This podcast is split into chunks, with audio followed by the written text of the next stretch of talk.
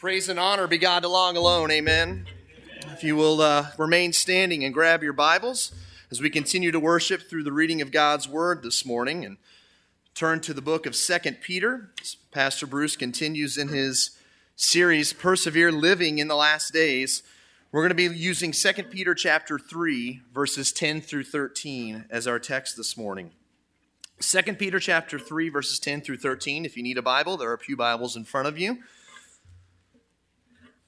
Pastor Bruce will be continuing his series as we look at holy people of hope and set as the text 2 Peter chapter 3 verses 10 through 13. Follow along as I read. But the day of the Lord will come like a thief, and then the heavens will pass away with a roar, and the heavenly bodies will be burned up and dissolved, and the earth and the works that are done on it will be exposed. Since all these things are thus to be dissolved, what sort of people ought you to be in lives of holiness and godliness, waiting for and hastening the coming of the day of the Lord, because of which the heavens will be set on fire and dissolved, and the heavenly bodies will melt as they burn? But according to his promise, we are waiting for new heavens and a new earth in which righteousness dwells. Father, we thank you for your promises. We thank you for your word, and we thank you for the hope that we can find in your word to persevere in trying days and last days. May our hearts be open. May you be with Pastor Bruce, and just thank you for his preparation and leadership this week, and use him to uh, speak truth into our lives from your word. In Jesus' name, amen.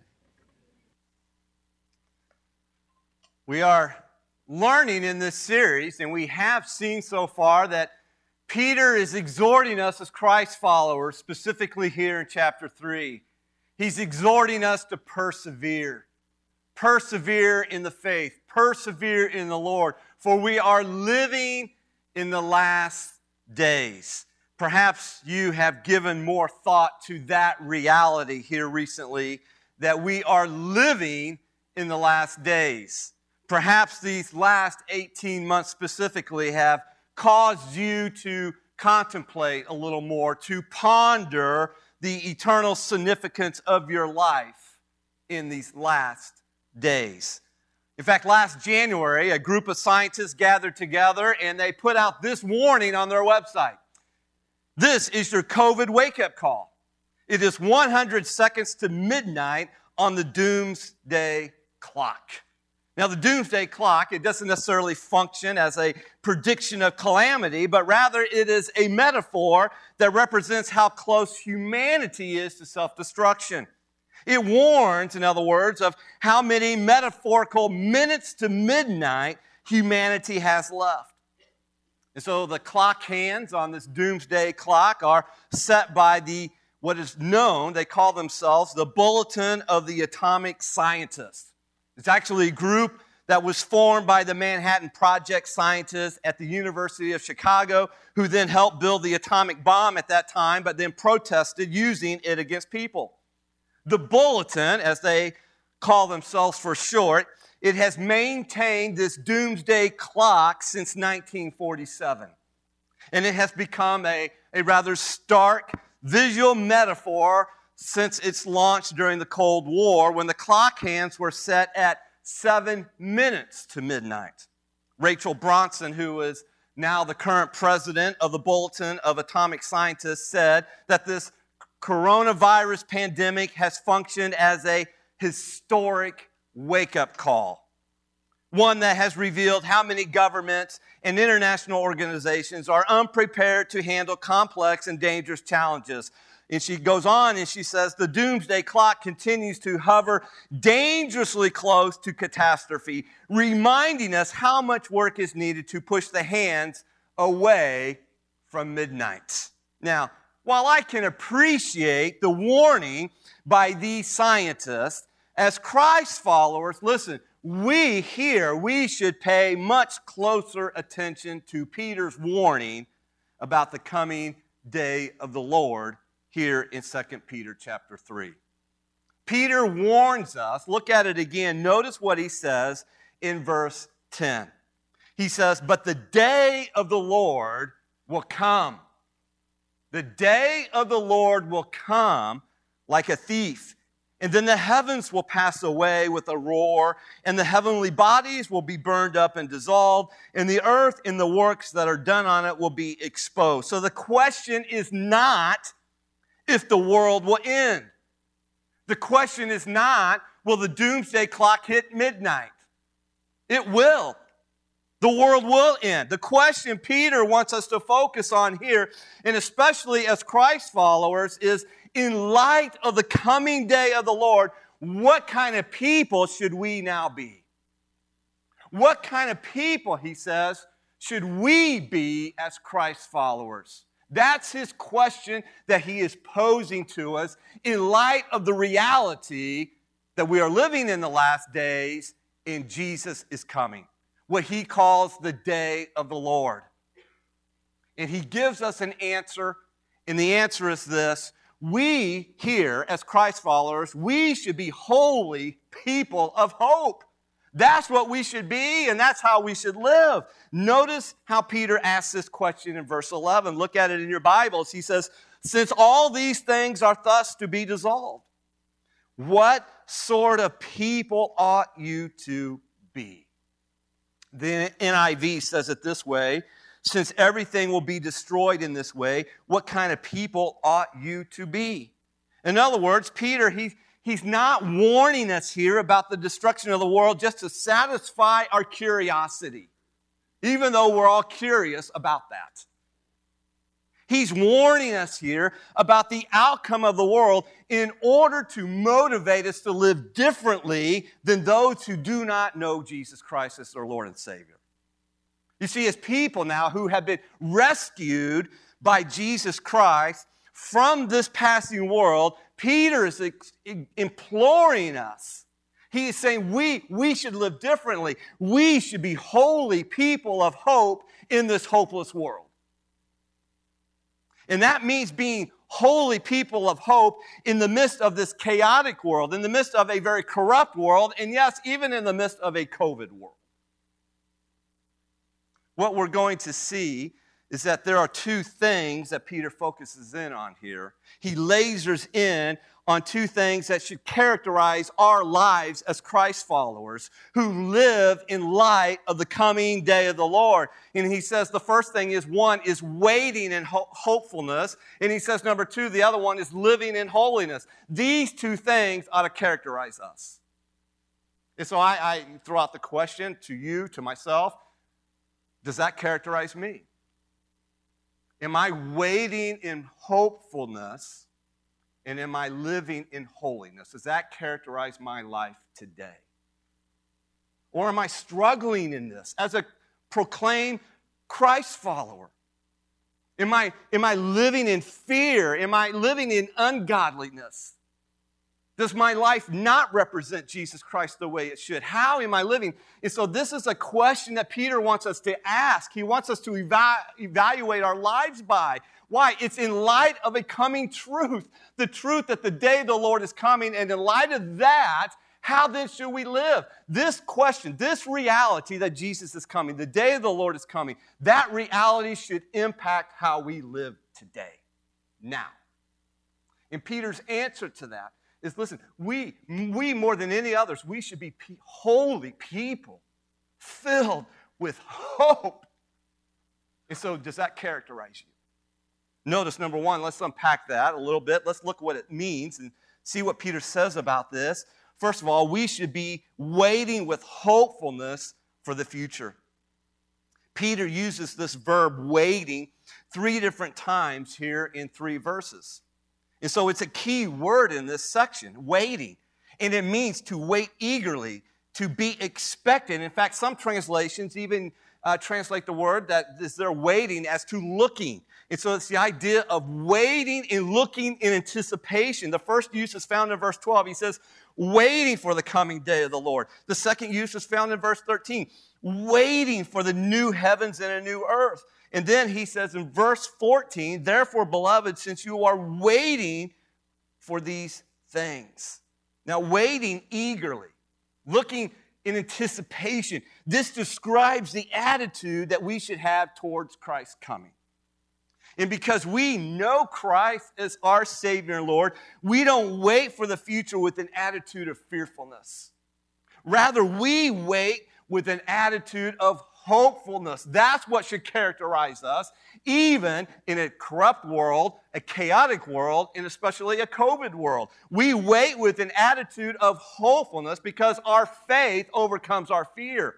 And our faith is what allows us to now live and wait and look forward to in hope and not fear. And yet, if you don't know Christ as your Savior and Lord here this morning, then there ought to be a sense of fear at the promise of Christ coming in judgment. And that, that fear ought to point you and turn you to Jesus Christ as your hope. So that you now can then wait in anticipation, look forward to the day of the Lord's return with hope. Now, for believers in Christ, here are two things we wait with hopefulness for. First of all, we wait with hopefulness, as we've already alluded to, to the day of the Lord. That brings up the question that we need to answer well, what is the day of the Lord? Well, the day of the Lord, that phrase, that term is also known as the day of judgment in Scripture. It's also referred to as the day of God, even here in 2 Peter 3 and verse 12. All three of these phrases, the day of the Lord, the day of judgment, the day of God, they refer to this climatic event when Christ will return to the earth to judge the ungodly, to vindicate his name, to destroy his enemies, reveal his glory, and establish his eternal kingdom. The day of the Lord was a very familiar theme in the Old Testament. For example, the prophet Isaiah says in 13:9 where he warns, "Behold, the day of the Lord is coming, cruel with fury and burning anger to make the land a desolation. He will exterminate its sinners from it." And now notice what Peter emphasizes about the day of the Lord here in verse 10. He says, "But the day of the Lord will come," and then he adds this phrase to it like a how? like a thief. Now, that's interesting that Peter uses that phrase and attaches it here because it was Jesus Christ who first put those two things together the day of the Lord and the image of a thief. Jesus said in Matthew 24, 42 and 43, He says, Watch therefore, for you do not know what hour your Lord is coming, but know this that if the master of the house had known what hour the thief would come, he would have watched. He would not have allowed his house to be broken into. And the Apostle Paul, he took Jesus' teaching and he passed it on to other believers when he writes in 1 Thessalonians 5, verses 2 through 4. He says, For you know very well that the day of the Lord will come like a thief in the night. While people are saying peace and safety. And that is the motto of our culture today, is it not? That is the motto our government preaches peace and safety. That's what reigns supreme right now. It's no different than Paul's day. But notice what Paul adds, what he says. He says, For you know very well that the day of the Lord will come like a thief in the night, while people are saying peace and safety Paul says destruction will come on them suddenly as labor pains on a pregnant woman, and they will not escape. But you, brothers and sisters, that term is in Christ. Brothers and sisters in the family of God, you are not in darkness so that this day should surprise you like a thief. And now, Peter, he says the same thing. So, what are Jesus and Paul and Peter all saying about the day of the Lord? They are saying this you can count on it. That day of the Lord is coming, but you cannot predict it. That's what they are saying here. In other words, you can count on the day of the Lord coming, but you cannot predict when it will happen because it will come like a thief in the night. And as you know, a thief in the night does not announce his coming. He does not send you a text ahead of time. By the way, I'm getting ready to rob your house at 3 in the morning. He doesn't do that. They come surprisingly, they come undercover in disguise. So while we do not know when the day the Lord will happen, Peter is telling us, along with other scriptures, we are told what will happen on that day, though. Look what Peter writes in the rest of verse 10. He says, But the day of the Lord will come. How? Like a thief. And then notice what will happen. And then the heavens will pass away with a roar, and the heavenly bodies will be burned up and dissolved, and the earth and the works that are done on it will be exposed. Now, Peter is emphasizing the destruction of the present world specifically by fire. He even repeats that in verse 12 when he says that the heavens will be set on fire and dissolved, and the heavenly bodies will melt as they burn. And did you catch all the certainties on the day of the Lord? Peter uses language here of what will happen, not might happen. So, what will happen on the day of the Lord? Well, Peter tells us three things that will happen on this day. Notice this. He says, first of all, the heavens will pass away with a roar. Now, the heavens, in tandem with the earth, it refers to all that God has created in the universe. And this roar, when he says with a roar, pass away with a roar, it refers to this rushing sound that nobody really knows what it means or what it is. They, there's a, it's alluded to in other places, such as it might be like the, the sound of a whizzing of an arrow when you shoot it and it goes by your ear. It might be the hissing of snakes or, or even the crackling sound of a fire. Nobody really knows, but it is a roar. It refers to a rushing sound. Jesus said in Matthew 24 35 that the heaven and earth will pass away. Isaiah 34 4 pictures the sky just kind of being rolled up like a scroll as it passes away. And so, the first thing Peter tells us that will happen on this day is the heavens, in tandem with the earth, will pass away with a roar. And then he tells us, number two, the heavenly bodies will be burned up and dissolved. Now, the heavenly bodies, that, that includes things like the stars and the planets the galaxies. In other words, anything which is a component part of the universe. And Peter says it's going to be burned up.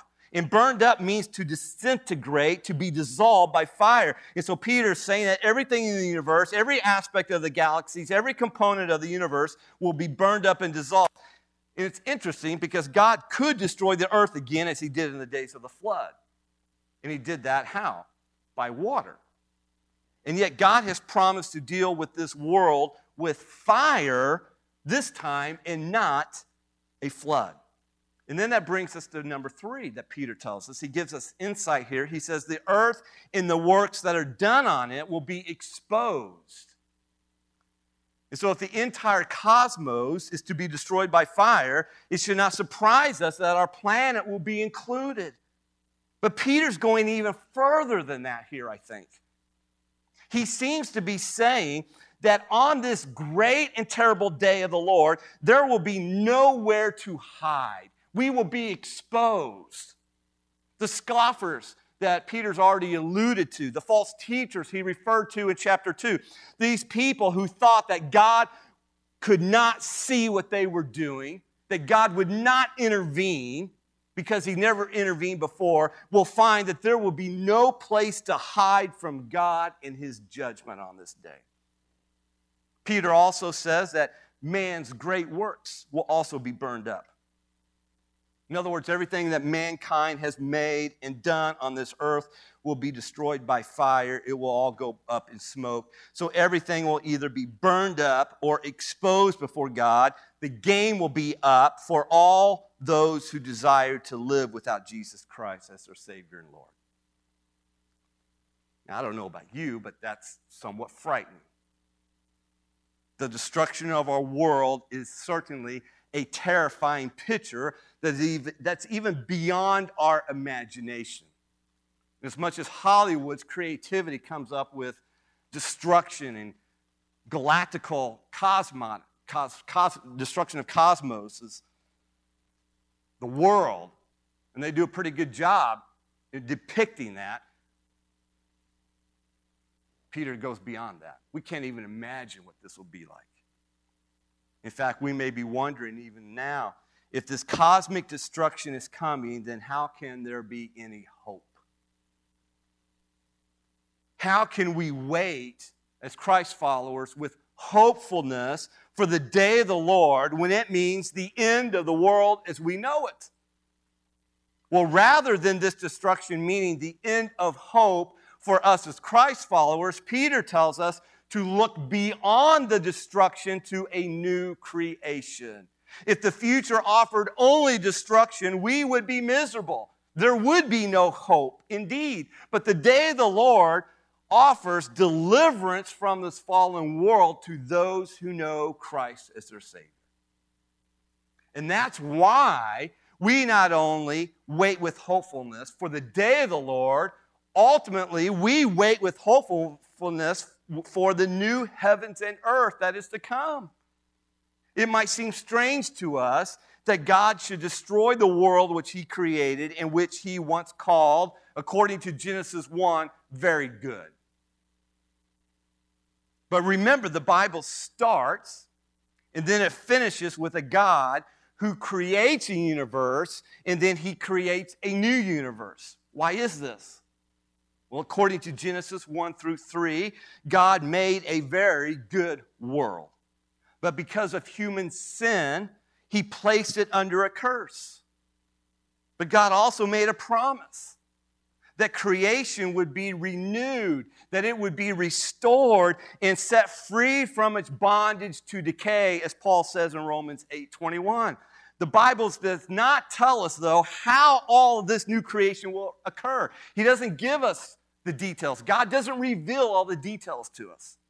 But Peter's description of a fiery destruction of creation, I personally do not believe refers to an annihilation of creation, but rather to a catastrophic purging and supernatural transformation of creation as God reverses the curse of sin and makes all things new. In fact, I, this is suggested even in Peter's verses here when he writes in verses 6 and 7 when Peter compares the destruction by water in Noah's day with the destruction by fire in the day of the Lord. And just in Noah's day, when, when water did not annihilate the whole earth, rather it purged it. So the fire doesn't annihilate, Rather, it purifies and transforms the creation. You say, how's that all going to happen? I don't know. God doesn't tell us. But here's what I do know Peter embraces God's promise of a new creation.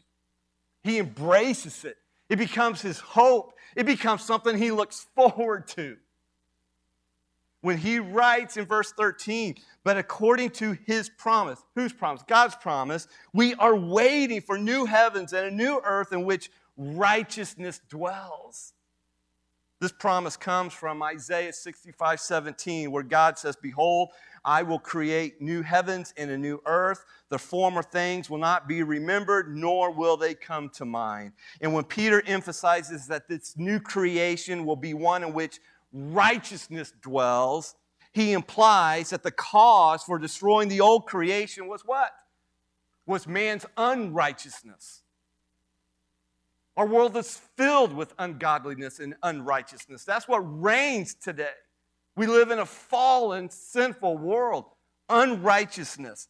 And so that those who reject now, during this time of salvation, this day of salvation in which we live, those who reject the righteousness of Christ to cover their sins will not be included in this new creation. Why? Because that's where righteousness will dwell. And by the way, you and I do not have righteousness of our own. We do not. We cannot produce this righteousness of our own. This righteousness comes from God through Jesus Christ. It is given to us. We are robed with righteousness of Christ. And therefore, we get to dwell in the new creation where righteousness dwells. That will be a glorious environment to live in, amen? An environment so unlike what we are experiencing now today. So, what kind of people should we be in light of the coming day of the Lord? We should be waiting, we should be looking towards that day and do so with hope, with hopefulness for the future. Yes, the day of the Lord will bring cataclysmic destruction. It will bring judgment to those who have not yet surrendered to Jesus Christ as their Lord and Savior. but it will also bring deliverance to those of us who know Christ. It will bring transformation with the new heavens and earth. But our hope in the future should also impact how we live today.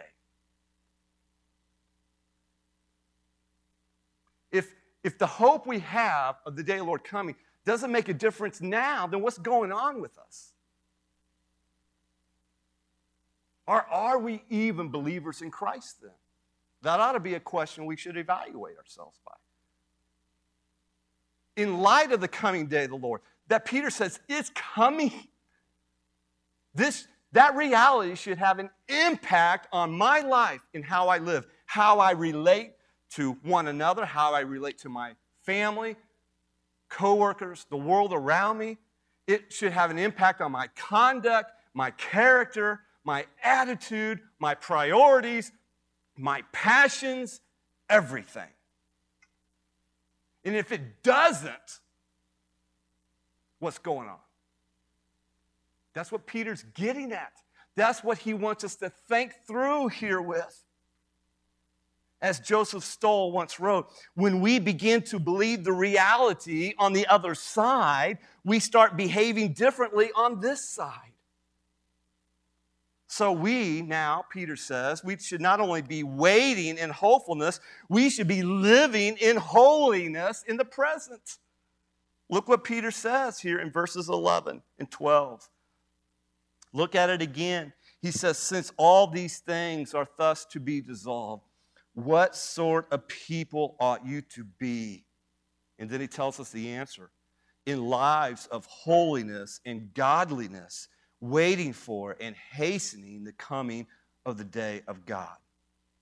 So, what does that mean? What does it mean to live in holiness, to live in godliness? Does it mean I, I got to go to a monastery, be celibate? Does it mean I need to become a pastor like you, Bruce? No. What's interesting is Peter doesn't give us a list of do's and don'ts here. I'm thankful for that. For the words holiness and godliness are words that encompass all of life, every area of life in the presence of an ungodly world. The word holy, where we get holiness, it simply means to be set apart so to be holy is to be set apart, to be distinct from. And in this case, we are to be set apart in righteousness, distinct from a world that's full of unrighteousness. It doesn't mean being weird. Being holy doesn't mean being weird. But it does mean our conduct should be distinct from the world we live. It means our character ought to be a little different from our coworkers, from kids we go to school with. It means our, our view of the world ought to be a little different. We ought to have a biblical worldview, which is going to be radically different than a cultural worldview. All of this should impact us. Why? Because as Christ followers, listen, we hold to the truth and values of God's Word. We live now in light of eternity. We treasure Christ above all else. What does it mean to be godly? It means to reflect the very character and glory of God. And, we, and none of us are going to do this perfectly. That's not the idea Peter's getting at here. But to be wholly set apart, to be godly is to reflect the godly character. And Peter says in chapter 1 that we are to make every effort to grow in godliness. And then Peter even gives us seven qualities of godliness in which we are to grow in, we're to progress in. Make every effort of that. And so instead of making every effort, the passion and priorities of our life to make more money, get a bigger house, better car, blah, blah, blah. Not that all those things are wrong in and of themselves, but instead of making that the priority and passion of our lives, and making every effort to acquire the things of this world, we are to make every effort to live in holiness. Why? Because of a reality that Peter's telling us that God has promised. A day is coming. A day is coming is it making any difference in your life? Now, before we move on, Peter makes this incredibly striking phrase. He says something that is just mind boggling at the end of verse 12. Did you catch it? When he writes, hastening the coming of the day of God. Now, that, I, I, that just blows my mind when he writes that. And I'll have to be the first to admit, I don't really fully understand what Peter's saying here. But this much can be said. While no one knows when Jesus is going to return, nevertheless, listen, what he's saying or seems to be implying that you and I, as Christ, we have a part to play in speeding it all up. Whoa. Peter's teaching here that it is possible for us to actually speed up or hasten the day of Jesus' return. You say, how? Well, notice this in your notes. Holiness in repentance will hasten the coming day of the Lord. Holiness and repentance will speed this day up. You say, well, how is that possible, Bruce? How does holiness and repentance hasten Christ's return? Well, you got to follow the logic of Peter here in chapter 3. If you go back to verse 9, Peter tells us that God is holding back the day of the Lord.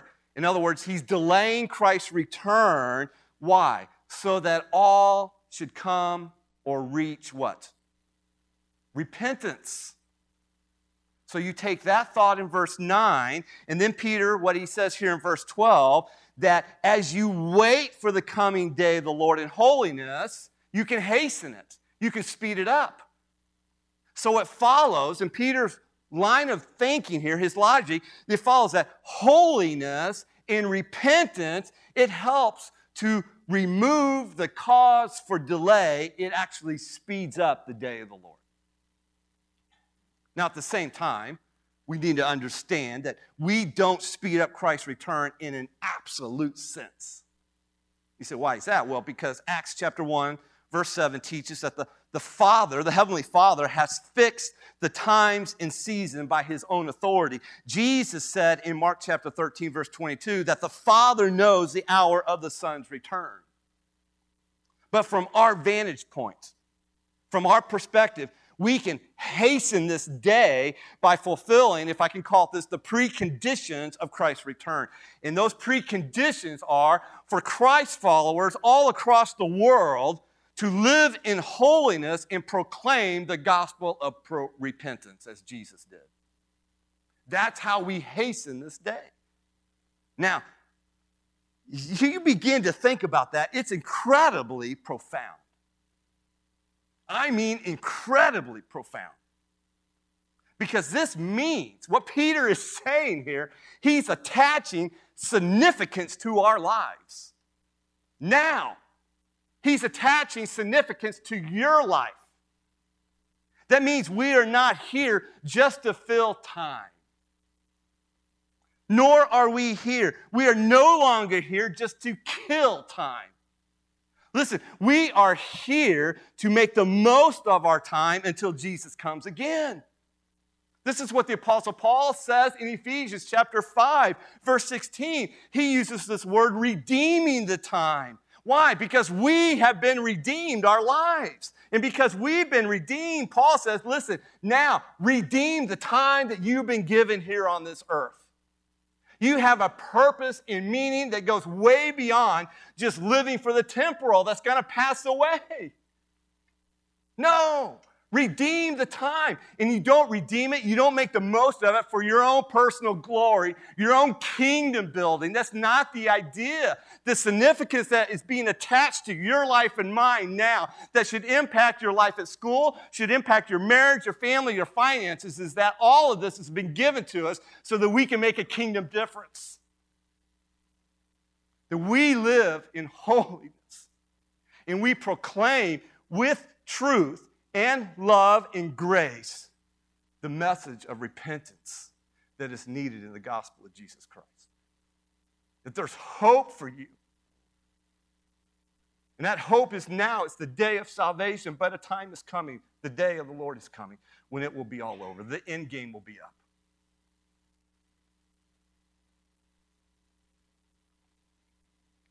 We should be waiting with hopefulness. Peter says, and we should be living in holiness. Now, what's interesting is that the command that Peter gives us here to, to wait with hopefulness, to live in holiness, here in verses 11 and 12, it is framed on each side by the destruction of the world as we know it. And yet, Peter's doing something a little different here. He is not emphasizing the destruction of the ungodly. He's already done that in chapter 2 of 2 Peter. Instead, here, Peter is emphasizing the destruction of the earth in the works that are done on it. And according to verse 11, Peter says it's passing away, it will be dissolved. The world and everything in it that should motivate us now. That should motivate us to live in holiness and wait with hopefulness. So, how is that a motivation? Well, let me answer that question for us. Motivation is this think about what you will lose versus what you will gain when Jesus comes. I challenge you to do that this week. In the quietness somewhere in your life, before as you, you know as you go to bed and your head's laying on the pillow maybe it's when you're driving the car and you're driving by yourself somewhere just let your mind maybe you take a walk let your mind contemplate when the day of the lord comes and this world passes away you just contemplate all the things you will lose on that day because it's a part of this world. And then all the things you will gain as a christ follower because you've invested in eternity in the eternal things that will last forever.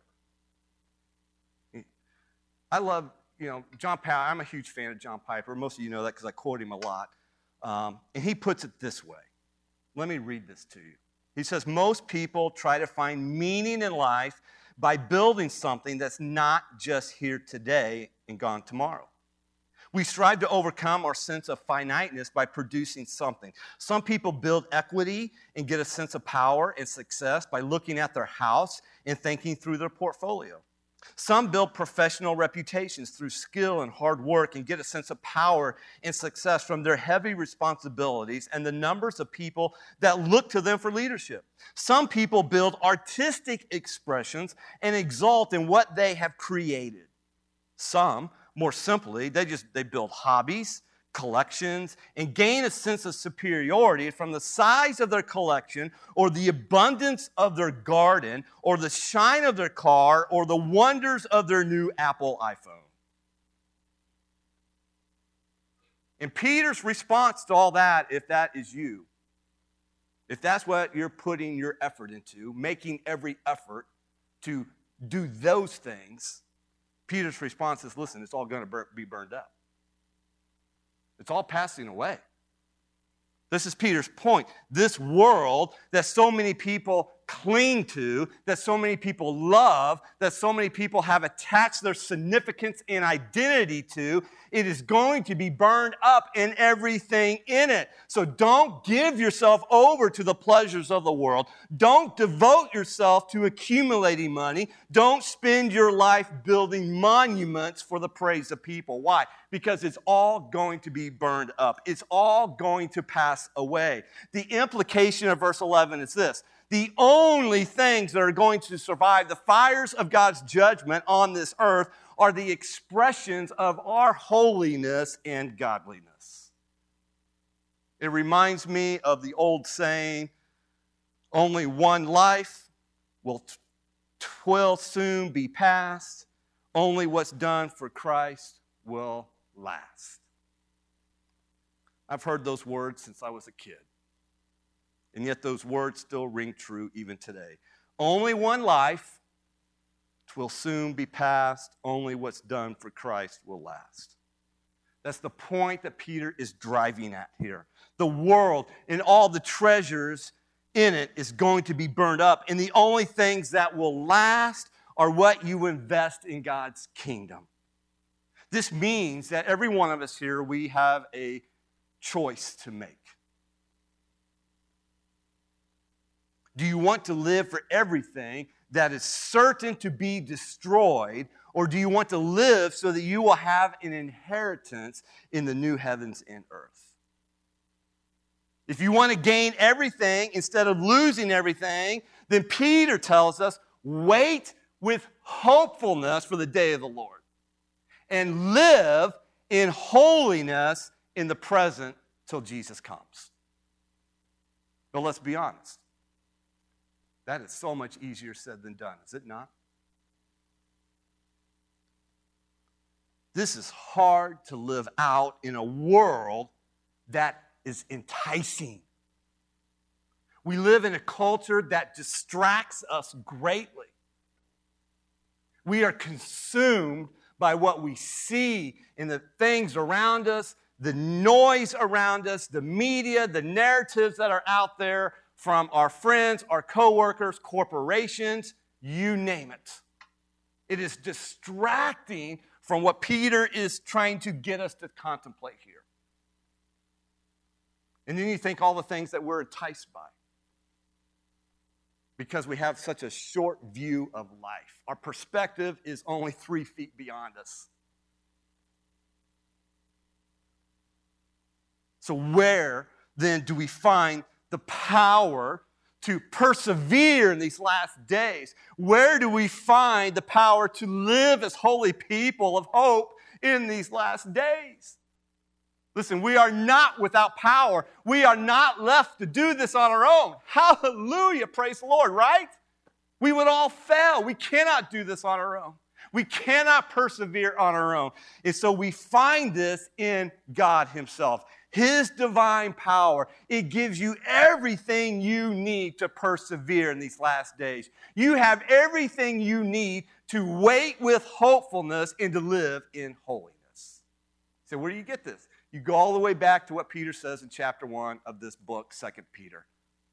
And there he says in verses 3 through 4 His divine power has granted to us all things that pertain to life and godliness through the knowledge of Him who called us to His own glory and excellence, by which He has granted to us His precious and very great promises, so that through them you may become partakers of the divine nature, having escaped from the corruption that is in the world because of sinful desire. Do you hear what Peter is saying? Do you realize what this means?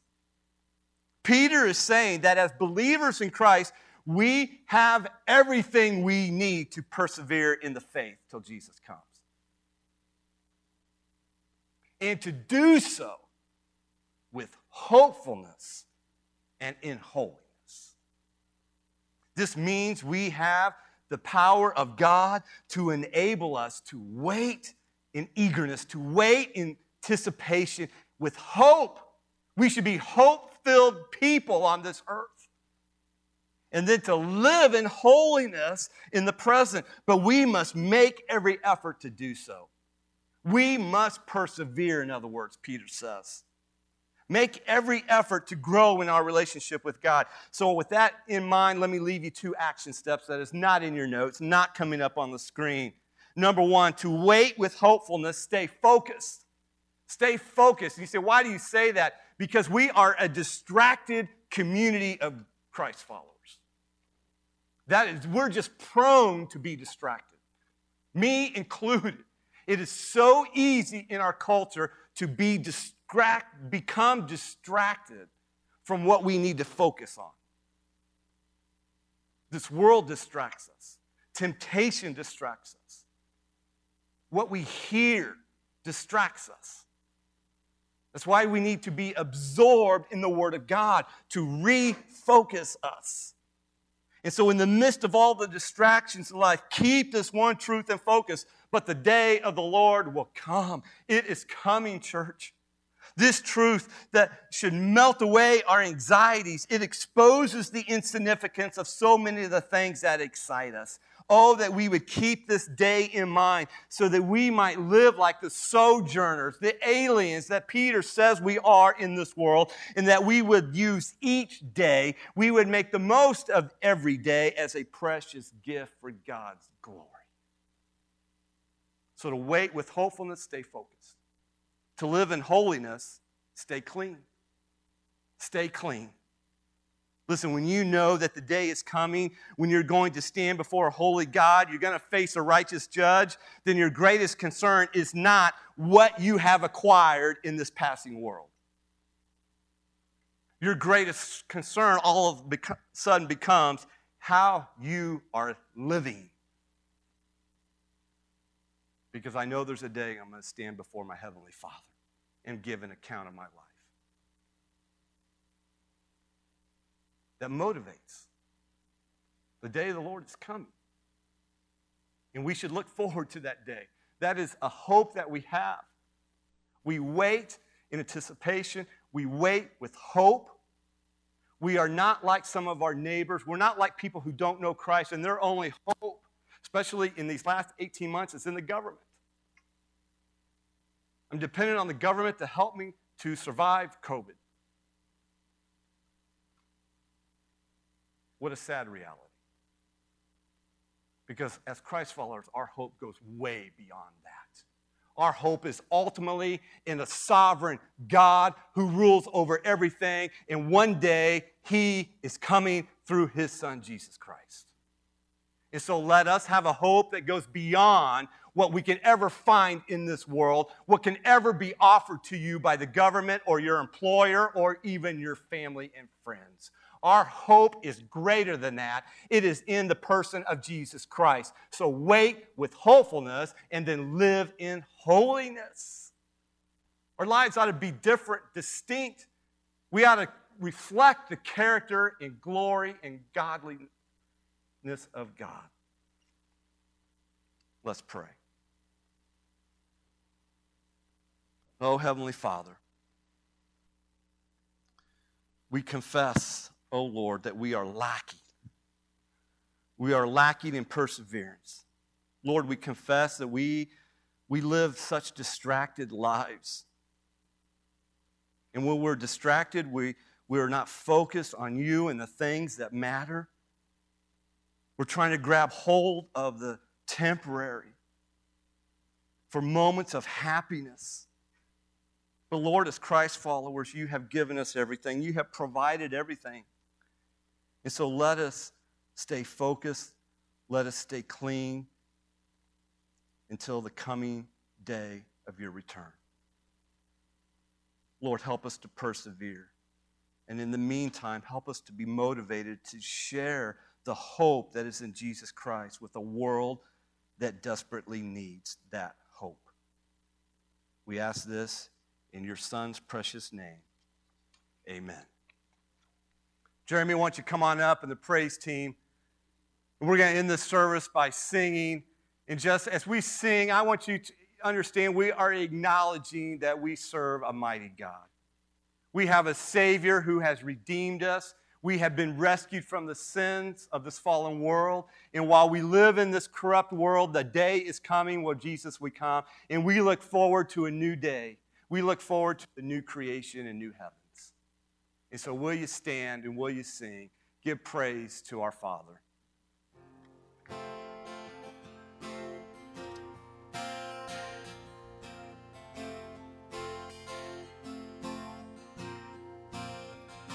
There is a truth older than the ages.